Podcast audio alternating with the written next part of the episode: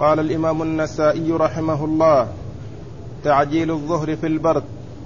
وقال أخبرنا عبيد الله بن سعيد قال حدثنا أبو سعيد مولى بني هاشم. قال حدثنا خالد بن دينار أبو خلدة. قال سمعت أنس بن مالك رضي الله عنه يقول كان رسول الله صلى الله عليه وسلم إذا كان الحر أبرد بالصلاة وإذا كان البرد عجل. بسم الله الرحمن الرحيم. الحمد لله رب العالمين وصلى الله وسلم وبارك على عبده ورسوله نبينا محمد وعلى آله وأصحابه أجمعين. أما بعد يقول النسائي رحمه الله باب تعجيل الظهر في البرد. المقصود من هذه الترجمة أن صلاة الظهر في وقت الشتاء تعجل وتصلى في أول وقتها وهذا هو الأصل أن الصلاة تصلى في أول وقتها. لكن جاء في هذا الحديث وفي غيره من الأحاديث أنه إذا اشتد الحر فإنها تؤخر. إذا اشتد الحر فإنها تؤخر عن أول وقتها ويحصل الإبراد بها. ولكن النسائي أورد الترجمة في تعجيلها بالبرد. وإن كان الحديث الذي أورده يشمل تعجيلها في البرد وتأخيرها في الحر. وهو دال على الاثنين. وتعجيلها إنما هو على الأصل الذي هو صلاتها في أول وقتها. وقد جاء عن النبي عليه الصلاة والسلام الحث على الصلاة في أول وقتها وأن ذلك عظيم عند الله عز وجل.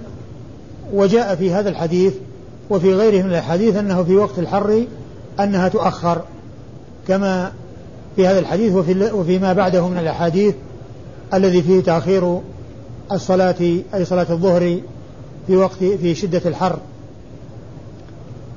وأما إسناد الحديث فيقول النسائي أخبرنا عبيد الله بن سعيد. أخبرنا عبيد الله بن سعيد وهو اليشكري السرخسي وهو ثقة مأمون سني وحديثه خرجه البخاري ومسلم والنسائي.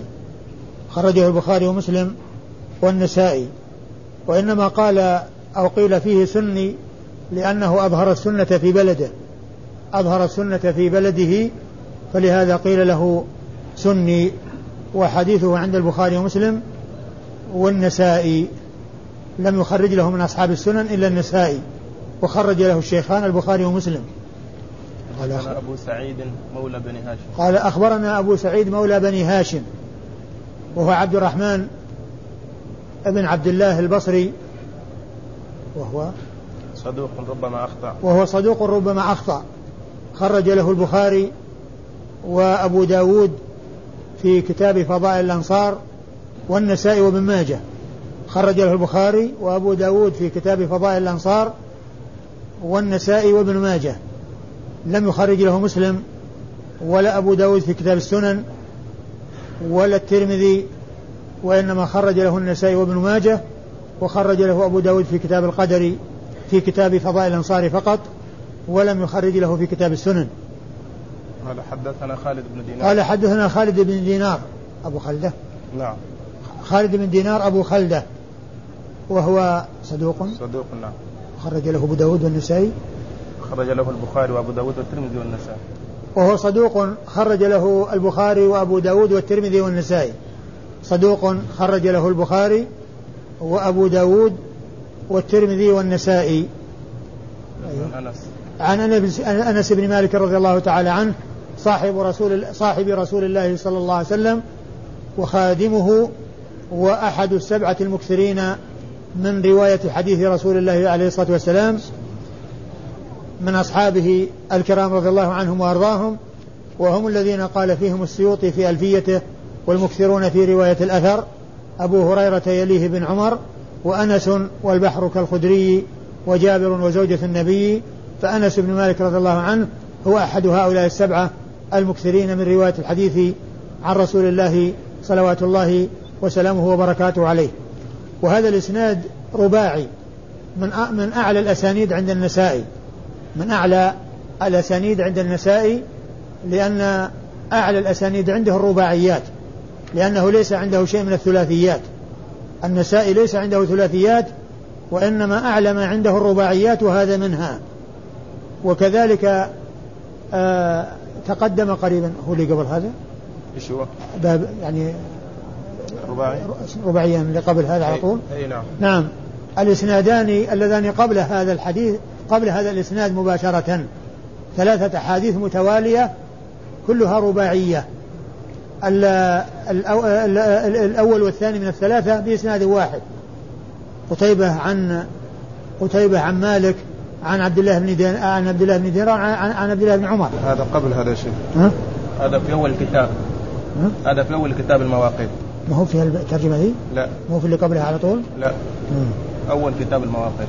يعني سبق أن مر إسناد واحد فيه حديثان وهو رباعي وهذا رباعي. الذي معنا رباعي وهو أعلى الأسانيد عند النسائي لأنه ليس عنده شيء من الثلاثيات. وكما أشرت من قبل الثلاثيات عند البخاري وعند الترمذي وعند ابن ماجه من أصحاب الكتب الستة. البخاري عنده 22 حديثا حديثا ثلاثية والترمذي عنده حديث واحد وابن ماجه عنده خمسة أحاديث بإسناد واحد. خمسة أحاديث ثلاثية إسنادها واحد.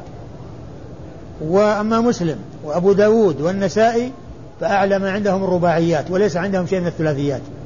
وهذا الذي معنا هو من أمثلة آه الأسانيد العالية عند النسائي. قال الإبراد بالظهر إذا اشتد الحر. وقال أخبرنا قتيبة بن سعيد قال حدثنا الليث عن ابن شهاب عن ابن المسيب وأبي سلمة بن عبد الرحمن عن أبي هريرة رضي الله عنه أنه قال إن رسول الله صلى الله عليه وسلم قال إذا اشتد الحر فأبردوا عن الصلاة فإن شدة الحر من فيح جهنم. ثم ورد النسائي هذه الترجمة وهي الإبراد بالظهر إذا اشتد الحر. الحديث الذي قبل هذا يدل على الإبراد. يعني أنه في وقت الحر آه، يبرد بها. يعني ما أنه يؤخرها. وذاك من فعله عليه الصلاة والسلام. وأما هذا فهو من قوله. الحديث الذي قبل هذا فيه الإبراد بفعله من فعله.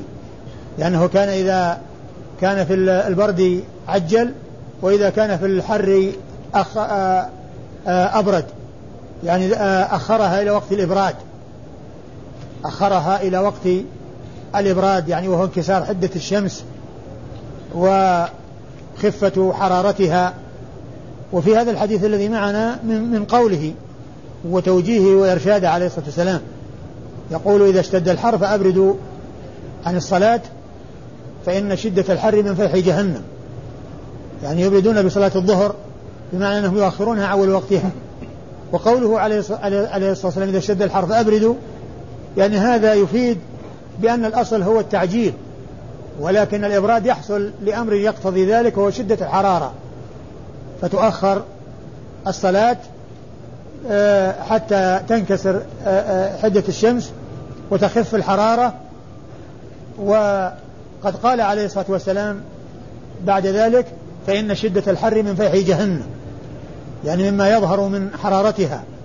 وقيل في معناه إن إنه على بابه وقيل إن معنى ذلك أنه مثل آه، حرارة جهنم وشد وشدة حرارة جهنم. لكن جاء في بعض الأحاديث ما يدل على أن ذلك من حرارة جهنم. حيث جاء في الحديث أن أن الله تعالى أذن للنار بنفسين نفس في الشتاء ونفس في الصيف فأشد ما تجدون من الحرارة إنما هو من حرها يعني في الصيف. ومن العلماء من قال آه إن المقصود من ذلك أن هذا يشبه حرارة النار وحرارة جهنم. والمقصود من آه توجيهه وإرشاده عليه الصلاة والسلام أنهم يؤخرونها حتى تخف الحرارة وحتى تذهب الحرارة الشديدة وتخف ولا يحصل لهم ضرر آه من آه بمجيئهم إليها في شدة آه الحر وذلك في أول وقت وقت الظهر. أرشدهم عليه الصلاة والسلام إلى أن يؤخروها وأن يبردوا بها. إذا اشتد الحر فأبردوا بالصلاة. أبردوا بالصلاة ولا عن الصلاة؟ عن الصلاة. فأبردوا عن الصلاة فإن شدة الحر من فيح جهنم. وأما إسناد الحديث فيقول النسائي أخبرنا. قتيبة بن سعيد. أخبرنا قتيبة بن سعيد وهو ابن جميل بن طريف البغلاني وهو ثقة حديثه خرجه أصحاب الكتب الستة. حدثنا الليث. حدثنا الليث بن سعد. الليث هو بن سعد المصري المحدث الفقيه. فقيه مصر ومحدثها وهو ثقة ثبت حديثه عند أصحاب الكتب الستة. عن عن ابن المسيب وأبي وابن أبي سلمة عن ابن المسيب وأبي سلمة وأبي سلمة. عن ابن شهاب نعم. عن ابن شهاب؟ أيوه. عن ابن شهاب وهو محمد بن مسلم ابن عبيد الله بن عبد الله بن شهاب ابن عبد الله بن الحارث بن زهرة بن كلاب الثقة المحدث الفقيه المكثر من رواية حديث رسول الله عليه الصلاة والسلام وحديثه عند أصحاب الكتب الستة. عن سعيد بن المسيب وأبي, وأبي سلمة بن عبد الرحمن وسعيد وابن المسيب هو سعيد المسيب وهو ثقة من آه، فقهاء من الفقهاء السبعة المشهورين في عصر التابعين وهو أحد السبعة بلا خلاف. وأما أبو سلمة بن عبد الرحمن بن عوف فهو أحد أحد آه، السبعة على الأقو... على أحد الأقوال الثلاثة في السابع منهم. لأن في السابع منهم ثلاثة أقوال. أحدها أبو سلمة بن عبد الرحمن بن عوف والثاني أبو بكر بن عبد الرحمن بن الحارث بن هشام والثالث سالم بن عبد الله بن عمر بن الخطاب. وأما سعيد بن المسيب فهو أحد السبعة باتفاق. أحد الفقهاء السبعة باتفاق وأبو سلمة أحد الفقهاء السبعة على أحد الأقوال الثلاثة في السابع منهم. وكل منهما ثقة خرج حديثه أصحاب الكتب الستة. سعيد المسيب وأبي سلمة بن عبد الرحمن بن عوف. خرج حديثهما أصحاب الكتب الستة. عن أبي هريرة. عن أبي هريرة رضي الله تعالى عنه صاحب رسول الله عليه الصلاة والسلام وأحد السبعة المكثرين من رواية الحديث عن رسول الله صلى الله عليه وسلم بل هو أكثر السبعة حديثا. أكثر السبعة المكثرين أكثرهم حديثا عن رسول الله صلوات الله وسلامه وبركاته عليه. قال أخبرني إبراهيم بن يعقوب قال حدثنا عمر بن حفص قال حدثنا أبي حا قال وأخبرنا إبراهيم بن يعقوب قال حدثنا يحيى بن معين قال حدثنا حفص حا قال وأخبرنا عمرو بن منصور قال حدثنا عمر بن حفص بن غياث قال حدثنا أبي عن الحسن بن عبيد الله عن إبراهيم عن يزيد بن أوس عن ثابت بن قيس عن أبي موسى رضي الله عنه يرفعه قال أبردوا بالظهر فإن الذي تجدون من الحر من فيح جهنم. ثم أورد النسائي حديث أبي سعيد أبي موسى الأشعري رضي الله عنه وهو بمعنى الحديث الذي قبله. آه، أبردوا. أبردوا بالظهر فإن الذي أبردوا بالظهر فإن الذي تجدونه من الحر من فيح, من فيح جهنم. هو بمعنى الحديث الذي قبله حديث أبي هريرة رضي الله عنه. وهو أمر من الرسول صلى الله عليه وسلم بالإبراد كما أن الذي قبله أيضا كذلك أمر منه بالإبراد. وفيه أيضا ما في الذي قبله من أن شدة الحر من فيح جهنم أو الذي تجدونه من الحر من فيح جهنم. وأما إسناد الحديث فيقول النسائي أخبرنا؟ إبراهيم بن يعقوب. أخبرنا إبراهيم بن يعقوب وهو بن إسحاق الجوزجاني. إبراهيم بن يعقوب بن إسحاق الجوزجاني وهو ثقة حافظ خرج حديثه أبو داود والترمذي والنسائي. أبو داود والترمذي والنسائي. خرج له أصحاب السنن الأربعة إلا ابن ماجه. أصحاب السنن الأربعة إلا ابن ماجه ولم يخرج له البخاري ومسلم. ما خرج له الشيخان ولا ابن ماجه وإنما خرج له أصحاب السنن الأربعة إلا ابن ماجه. وهو ثقة حافظ رمي بالنصب وهو حديثه عند أبي داود والترمذي والنسائي. حدثنا عمر بن حفص. حدثنا عمر بن حفص بن غياث. عمر بن حفص ابن غياث. وهو ثقة ربما أخطأ. ربما وهم. وهو ثقة ربما وهم. ثقة ربما وهم. أخرج حديثه. الجماعة إلا ابن ماجه. أخرج حديثه أصحاب الكتب الستة إلا ابن ماجه. أخرج حديثه أصحاب الكتب الستة إلا ابن ماجه. يروي عن أبيه حفص بن غياث وهو ثقة خرج حديثه أصحاب الكتب الستة. ثقة معها شيء؟ نعم. ربما أخطأ؟ لا. لا بس؟ إيه. ثقة فقيه خرج له. نعم ثقة فقيه خرج له أصحاب الكتب الستة.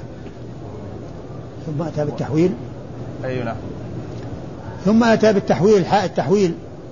قال حاء وأخبرنا إبراهيم بن يعقوب نعم. أيضا. أي نعم. حاء وأخبرنا إبراهيم بن يعقوب. هذه طريقة أخرى. عن طريق شيء من شيخه فيها هو شيخ الأول. إلا أنه بإسناد آخر. يعني الواسطة أو شيخه أي شيخ شيخه إبراهيم غير شيخه آه، في الإسناد الأول. الإسناد الأول عمر بن حفص. وأما هنا فيحيى بن معين. الإسناد الثاني شيخ إبراهيم بن يعقوب. الجوزجاني يحيى بن معين.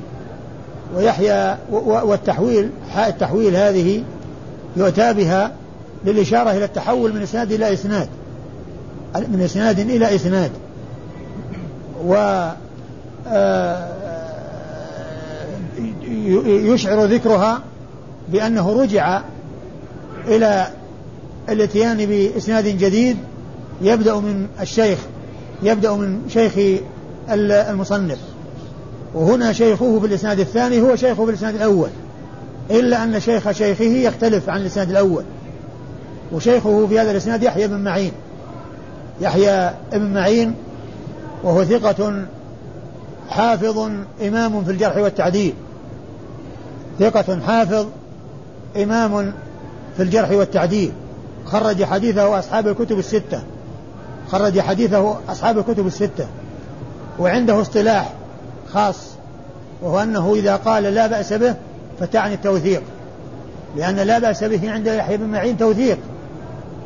فلا يؤثر يعني أو لا يظن أن الشخص الذي يقول له يقول به يقول لا بأس به أنه دون الثقة بل هو ثقة. لأن هذه العبارة في اصطلاح يحيى بن معين يراد بها الثقة. ولهذا يأتي عن الثقات الأثبات يصفهم يحيى بن معين بقوله لا بأس به. يصف الثقات الأثبات بهذا الوصف لا بأس به. وهذه من الاصطلاحات الخاصة ببعض المحدثين وهي يحتاج إلى معرفتها لأن معرفة الاصطلاح يتبين به المراد. ومن المعلوم أن لا بأس به آه، درجتها نازلة. وأما عند يحيى بن معين فهو بمنزلة ثقة ولهذا يقولون إن كلمة إن قول لا بأس به عند ابن عند ابن عند ابن معين توثيق. يعني هي بمعنى ثقة. و قال أخبرنا حفص. حفص, حفص. نعم. أخبرنا حفص. يعني شيخ يحيى بن معين هنا هو شيخ ابنه. هو حفص بن غياث. وفي الإسناد الأول يروي عنه ابنه عمر بن حفص وهنا يروي إبراهيم بن يعقوب الجوزجاني عن يحيى بن معين عن حفص بن غياث. ثم ذكر إسنادا ثالث طريقا ثالثة. قال حاء وأخبرنا عمرو عمرو بن منصور. قال حاء وأخبرنا عمرو بن منصور وهو النسائي. عمرو بن منصور النسائي وهو ثقة ثبت خرج حديثه النسائي وحده. خرج حديثه النسائي وحده. وهو من بلد من بلد النسائي.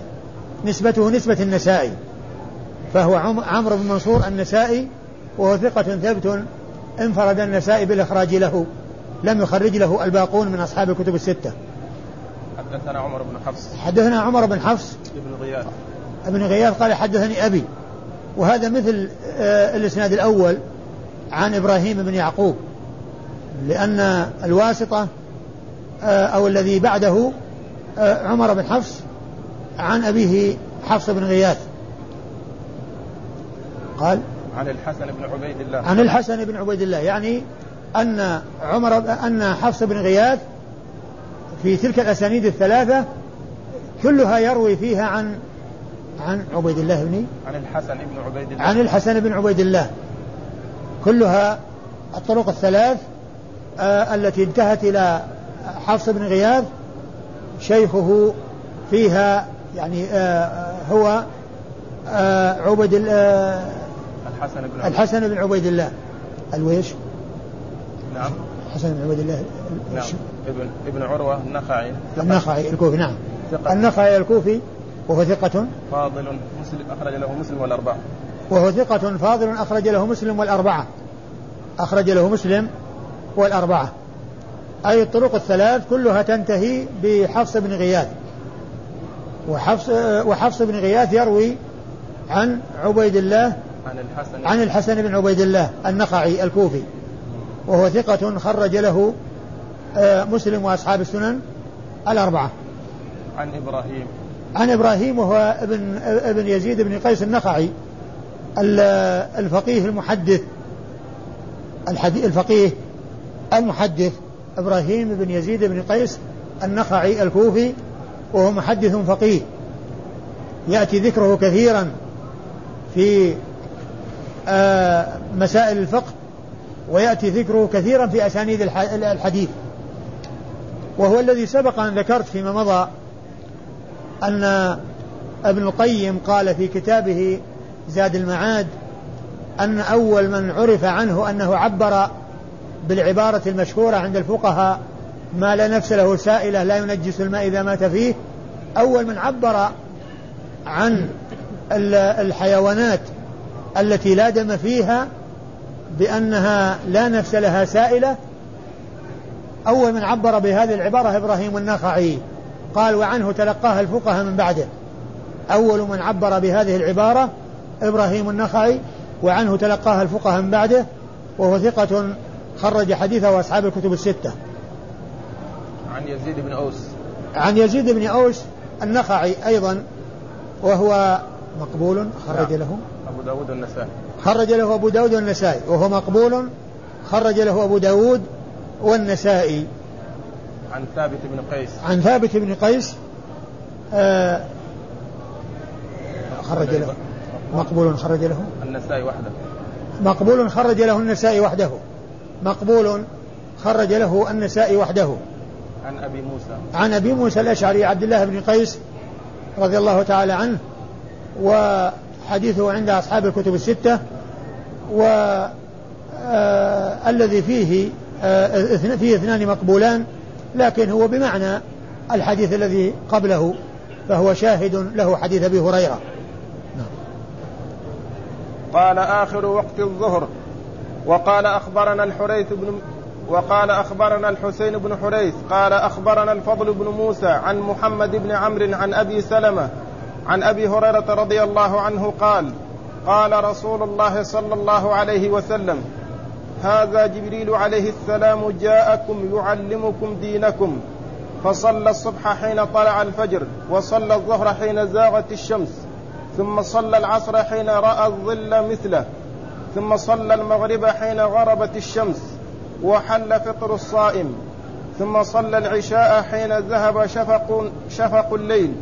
ثم جاءه الغد فصلى به الصبح حين أسفر قليلا. ثم صلى به الظهر حين كان الظل مثله. ثم صلى العصر حين كان الظل مثليه. ثم صلى المغرب بوقت واحد حين غربت الشمس وحل فطر الصائم. ثم صلى العشاء حين ذهب ساعة من الليل ثم قال الصلاة ما بين صلاتك أمس وصلاتك اليوم. ثم بين ثم ثم ذكر النسائي باب آخر وقت الظهر. باب آخر وقت الظهر وهو أن يكون ظل كل شيء مثله. أن يكون ظل كل شيء مثله فعند ذلك ينتهي وقت الظهر وبعده ويدخل مباشرة وقت العصر لأنه لا فاصل يفصل بين وقت العصر ووقت الظهر. فمتى خرج هذا دخل هذا ولا فاصل بينهما. والترجمة معقودة لبيان آخر وقت الظهر وأنه حيث يبلغ ظل الشيء مثله.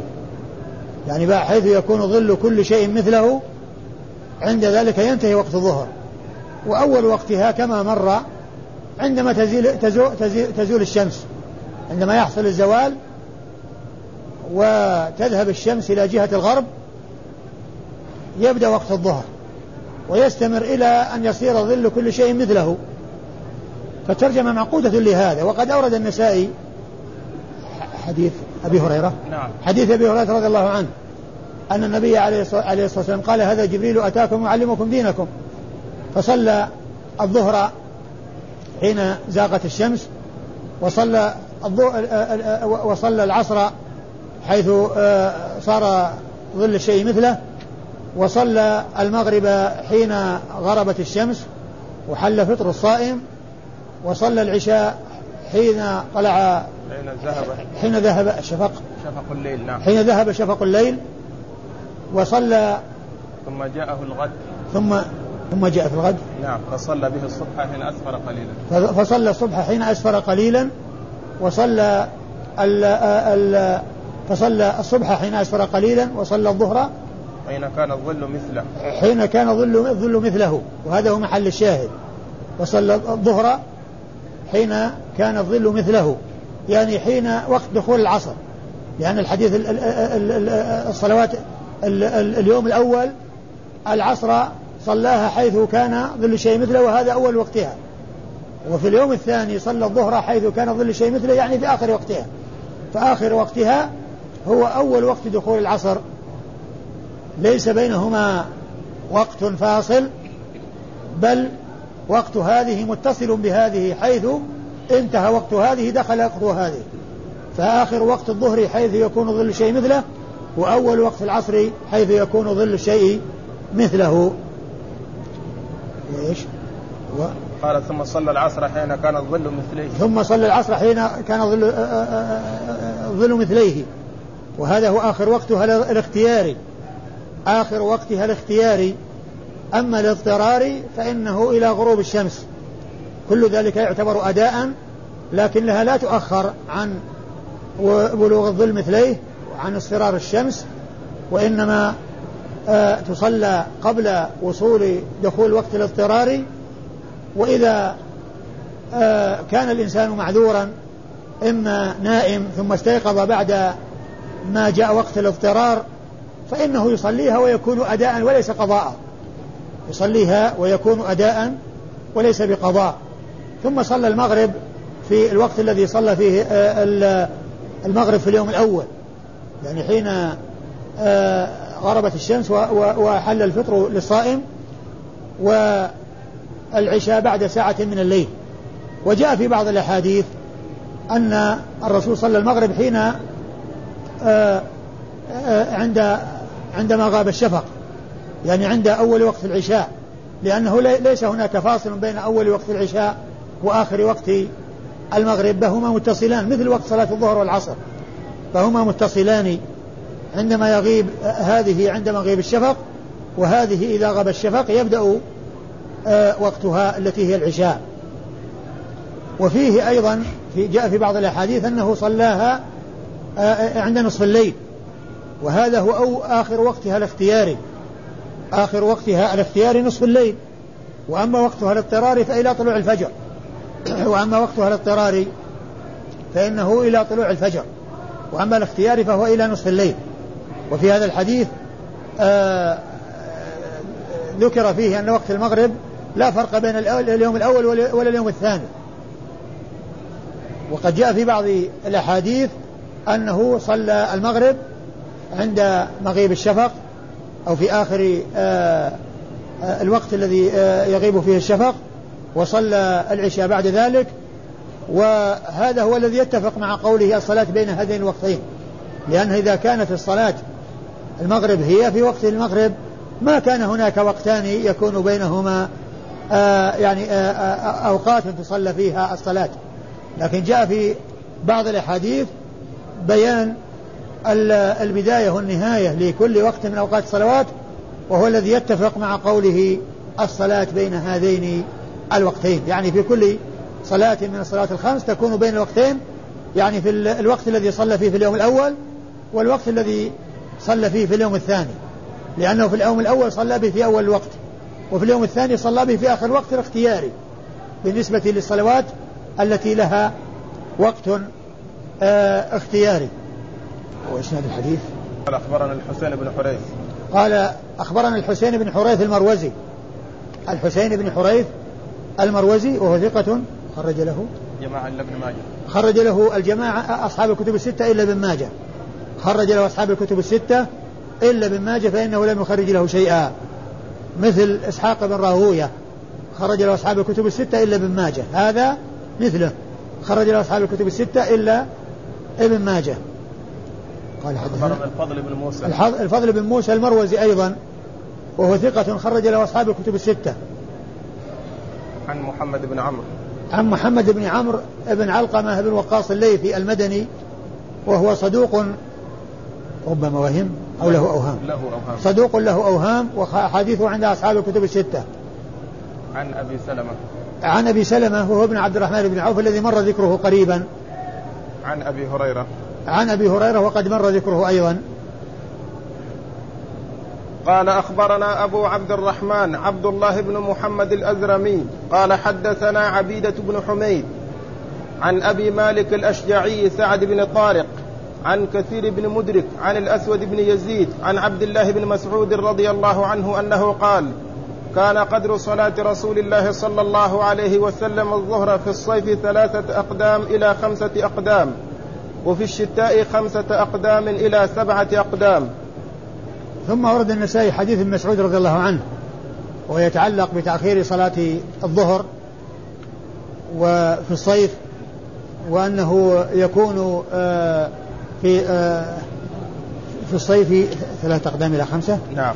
ثلاثة أقدام إلى خمسة أقدام وفي الشتاء خمسة إلى سبعة. من آه، خمسة إلى إلى سبعة. خمسة إلى سبعة أقدام. وهذا يتعلق بتأخيرها. ويكون هذا ليس في كل البلدان وإنما يكون في بعض البلدان يعني آه يعني هذه يعني هذا المقدار. لأن البلدان تختلف باختلاف آه يعني ال ال ال آه الظل وتقدم الأوقات وتأخرها وكذلك في الحرارة والبرودة تختلف. وهنا أورد النسائي الحديث في ذكر آخر وقت الظهر وكأنه فيه ال ال ال الإشارة إلى التأخير إلى آخر وقت الظهر. وأما إسناد الحديث؟ نعم. إسناد الحديث؟ قال أخبرنا أبو عبد الرحمن عبد الله بن أخبرنا أبو عبد الرحمن عبد الله بن محمد الأدرمي. وهو وهو ثقة خرج له أبو داود النسائي وهو ثقة خرج له أبو داود النسائي أبو عبد الرحمن عبد الله بن محمد نعم الأدرمي عبد الله بن محمد الأدرمي ثقة خرج له أبو داود والنسائي. عن حدثنا عبيدة بن حميد. حدثنا عبيدة بن حميد الضبي الكوفي وهو صدوق ربما أخطأ وحديثه عند عند مسلم وأصحاب السنن الأربعة. البخاري. عند البخاري وأصحاب السنن الأربعة. عند البخاري وعند أصحاب السنن الأربعة لم يخرج له مسلم. عبيدة ولا عبيدة؟ عبيدة. عبيدة بفتح العين وليس بضمها. عن أبي مالك الأشجعي. عن أبي مالك الأشجعي طارق بن سعد. سعد بن طارق. سعد بن طارق. وهو ثقة. خرج له البخاري تعليقا ومسلم والأربعة. وهو ثقة. خرج له البخاري تعليقا ومسلم وأصحاب السنة الأربعة. عن عن كثير بن مدرك. عن كثير بن مدرك وهو ثقة أيضا. خرج له. مسلم وأبو داود النسائي خرج له مسلم وأبو داود والنسائي. عن الأسود بن يزيد. عن الأسود بن يزيد بن قيس النخعي وهو مخضرم ثقة مخضرم. خرج له أصحاب الكتب الستة.